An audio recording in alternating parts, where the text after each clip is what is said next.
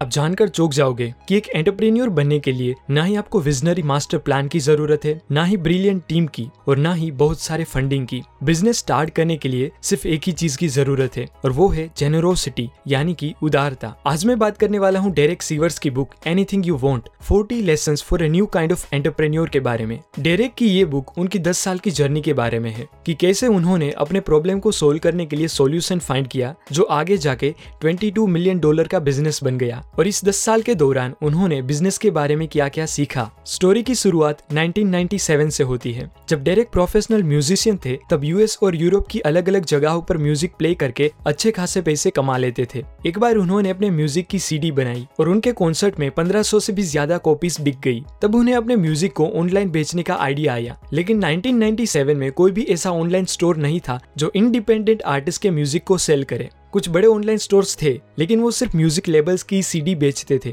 Derek को वो पसंद नहीं था, क्योंकि उस टाइम पर म्यूज़िक डिस्ट्रीब्यूटर्स आर्टिस्ट से एक साथ हज़ारों सीडीज डिमांड करते थे। उन्हें एक साल बाद पेमेंट करते थे, और उसमें भी, अगर आर्टिस्ट का एल्बम स्टार्टिंग के कुछ महीनों तक अच्छी सेलिंग ना करे तो आर्टिस्ट को उनकी सिस्टम से निकाल देते थे। डेरेक ने अपने प्रॉब्लम को सोल्व करने के लिए खुद ही कुछ करने का फैसला लिया, और ऑनलाइन स्टोर बनाना स्टार्ट किया। पर 1997 में वो बहुत ही हार्ड था, क्योंकि उस टाइम पेपाल और उसके जैसे कोई भी पेमेंट गेटवे पे अवेलेबल नहीं थे। तो डेरेक ने बैंक से मर्चेंट अकाउंट क्रिएट करवाया, जो काफ़ी पैसे, तीन महीने तक पेपर वर्क और बैंक की कई सारी प्रोसेस के बाद उनको मिला। अब उनके लिए क्वेश्चन ये था कि वो शॉपिंग कार्ड कैसे बनाए, क्योंकि उनको प्रोग्रामिंग के बारे में कुछ भी नॉलेज नहीं था। लेकिन कई सारी प्रोग्रामिंग बुक्स रीड करके ट्रायल एंड एरर मेथड से सीख के, आखिरकार उन्होंने अपनी साइट cdbaby.com पर शॉपिंग कार्ड बना ही ली, जिसमें बाय नाउ बटन हो। 1997 में ये सब कुछ कर पाना बहुत ही बड़ी बात थी। अगले दिन जब डेरेक ने उनके म्यूजिशियन फ्रेंड को अपनी साइट बताई तो उसके फ्रेंड ने कहा कि क्या तुम मेरी भी सीडी अपनी साइट पर भेज सकते हो? तो डेरेक ने रिप्लाई दिया कि हाँ क्यों नहीं?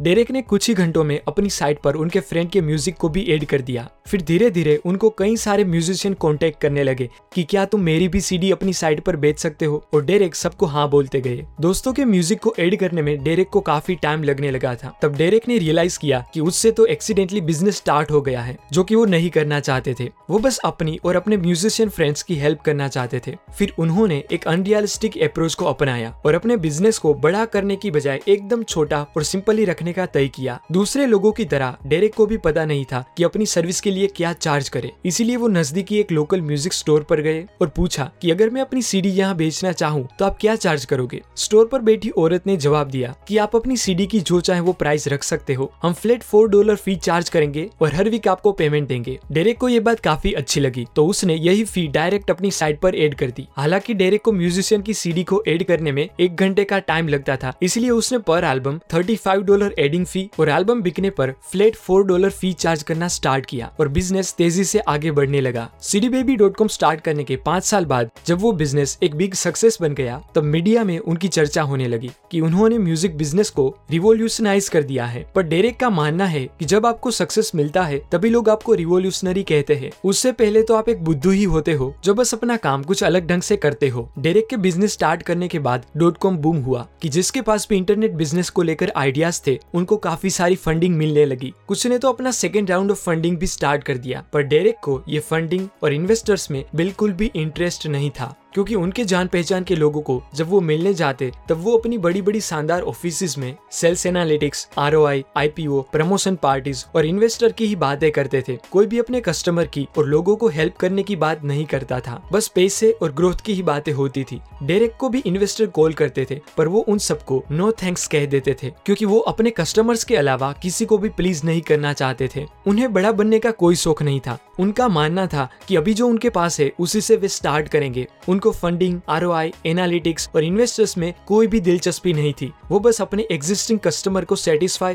और खुश रखना चाहते थे। ऑथर कहते हैं कि आपके कस्टमर्स आपके बिज़नेस एक्सपांशन से नहीं, पर उनका ख्याल रखने से खुश होते हैं और खुश कस्टमर आपका चलता फिरता सेल्स पर्सन बन जाता है। जो भी लोग कहते हैं कि मैं कुछ बड़ा करना चाहता हूँ, पर मुझे बहुत सारे पैसे की ज़रूरत है, इसलिए मैं स्टार्ट नहीं कर पा रहा हूँ तो समझ लेना कि उनको यूजफुल प्रोडक्ट बनाने की बजाय पैसे और फेम में ज़्यादा इंटरेस्ट है, क्योंकि किसी को यूजफुल होने के लिए फंडिंग की ज़रूरत नहीं पड़ती। शुरुआत छोटी भी हो सकती है। कई सारे एंटरप्रेन्योर का मानना है कि अगर वो सिर्फ़ कुछ बड़ी बड़ी कंपनीज़ और गवर्नमेंट के साथ अपनी प्रोडक्ट का कॉन्ट्रैक्ट कर ले तो वो ऑल सेट है। पर वो ये नहीं जानते कि वो बड़ी कंपनीज़ उनका माइंड कभी भी बदल सकती है।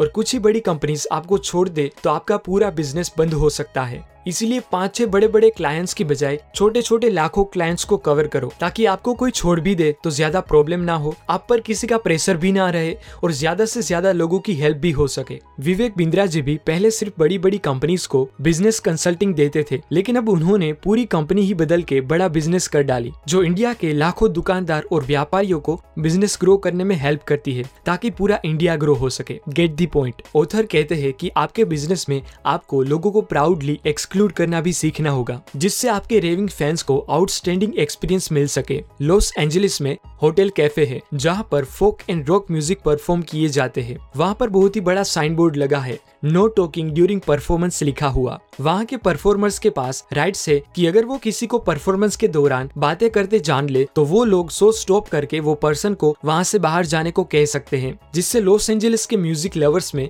होटल कैफ़े काफ़ी फ़ेमस हो गई। ऑस्टिन टेक्सास में भी अलामो ड्राफ्ट हाउस सिनेमा है, जहाँ पर एक बार फ़िल्म स्टार्ट हो जाने पर आप अपना स्मार्टफ़ोन यूज़ नहीं कर सकते। अगर आप स्मार्टफ़ोन यूज़ करते पकड़े गए तो वो लोग आपको लिटरली थिएटर से बाहर धकेल देंगे, क्योंकि वो सिनेमेटिक एक्सपीरियंस को ज़्यादा वैल्यू देते हैं, जिससे मूवी के फैंस के लिए वो सिनेमा बहुत ही वैल्यूएबल हो चुका है। इसीलिए बिज़नेस में अपनी कोर ऑडियंस को वर्ल्ड क्लास एक्सपीरियंस देने के लिए आप थोड़े स्ट्रिक्ट भी हो सकते हो और कुछ लोगों को अपनी सर्विस देने से इनकार भी कर सकते हो। जब C D Baby dot com grow करने लगी, तब डेरेक को एडवर्टाइजिंग की भी काफ़ी सारी ऑफर्स आने लगी, पर डेरेक ने सबको ना कह दी, क्योंकि वो जानते थे कि एड से भरी वेबसाइट किसी भी कस्टमर को पसंद नहीं आती। इसलिए जो चीज़ कस्टमर को पसंद नहीं, वो लगाने का कोई मतलब ही नहीं। डेरेक सीवर्स आज भी मानते हैं कि कोई भी बिज़नेस में कस्टमर एक्सपीरियंस से ऊपर कोई भी चीज़ नहीं होती। इसलिए वो छोटी छोटी बातों का बहुत ख्याल रखते थे। जैसे कस्टमर का कॉल तीन सेकंड में रिसीव हो जाए, इसीलिए उन्होंने अपने वेयर हाउस और ऑफ़िस में कई सारे फोन्स लगा दिए थे और सभी एम्प्लॉयज़ को भी ट्रेन कर दिया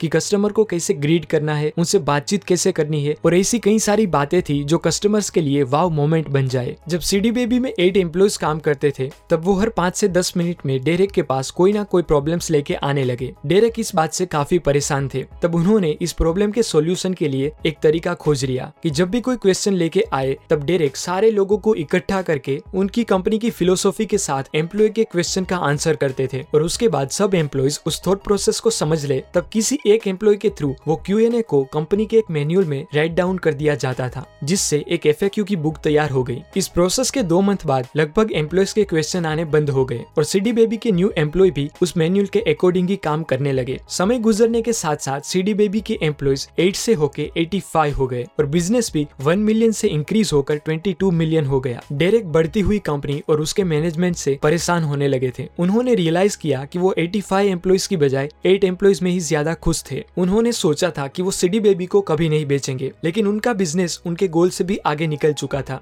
85 एम्प्लॉयज़ और बिज़नेस की रिस्पॉन्सिबिलिटी खुशी से ज़्यादा हेडेक होने लगी थी। डेरेक ने काफ़ी सोचा और पाया कि उनके पास सीडी बेबी को लेकर कोई भी एक्साइटेड गोल नहीं है। उन्होंने म्यूजिशियन के बेनिफिट्स के लिए एक नॉन प्रॉफिट ऑर्गेनाइजेशन तैयार किया और सीडी बेबी के सभी एसेट्स को उसमें डोनेट कर दिया। और 2008 में उन्होंने सीडी बेबी को 22 मिलियन डॉलर में डिस्क मेकर्स कंपनी को सेल कर दिया। डेरेक सीवर्स के लिए पैसे और फेम से ज़्यादा वैल्यूएबल चीज़, उनका लर्निंग पीस ऑफ़ माइंड और लोगों के लिए यूजफुल थिंग्स क्रिएट करना थी। उनको टीम की बजाय अकेले ही काम करना ज़्यादा अच्छा लगता था। इसीलिए उन्होंने अपने empire CD Baby dot com को सेल कर दिया। अभी CD Baby largest independent music distributor company in the world है। कुछ लोग लीडर बनकर हज़ारों लोगों के साथ काम करना चाहते हैं तो कुछ लोग अकेले ही काम करना चाहते हैं। कुछ लोग ज़्यादा से ज़्यादा प्रॉफिट कमाना चाहते हैं तो कुछ लोग कम प्रॉफिट में भी खुश रहते हैं। लेकिन आप जो भी गोल सेट करते हैं, उसमें कुछ लोग आकर आपको कहते हैं कि आप गलत हो। तो इम्पोर्टेंट ये है कि आप अपनी वैल्यूज़ और प्रिंसिपल्स पर भरोसा रखें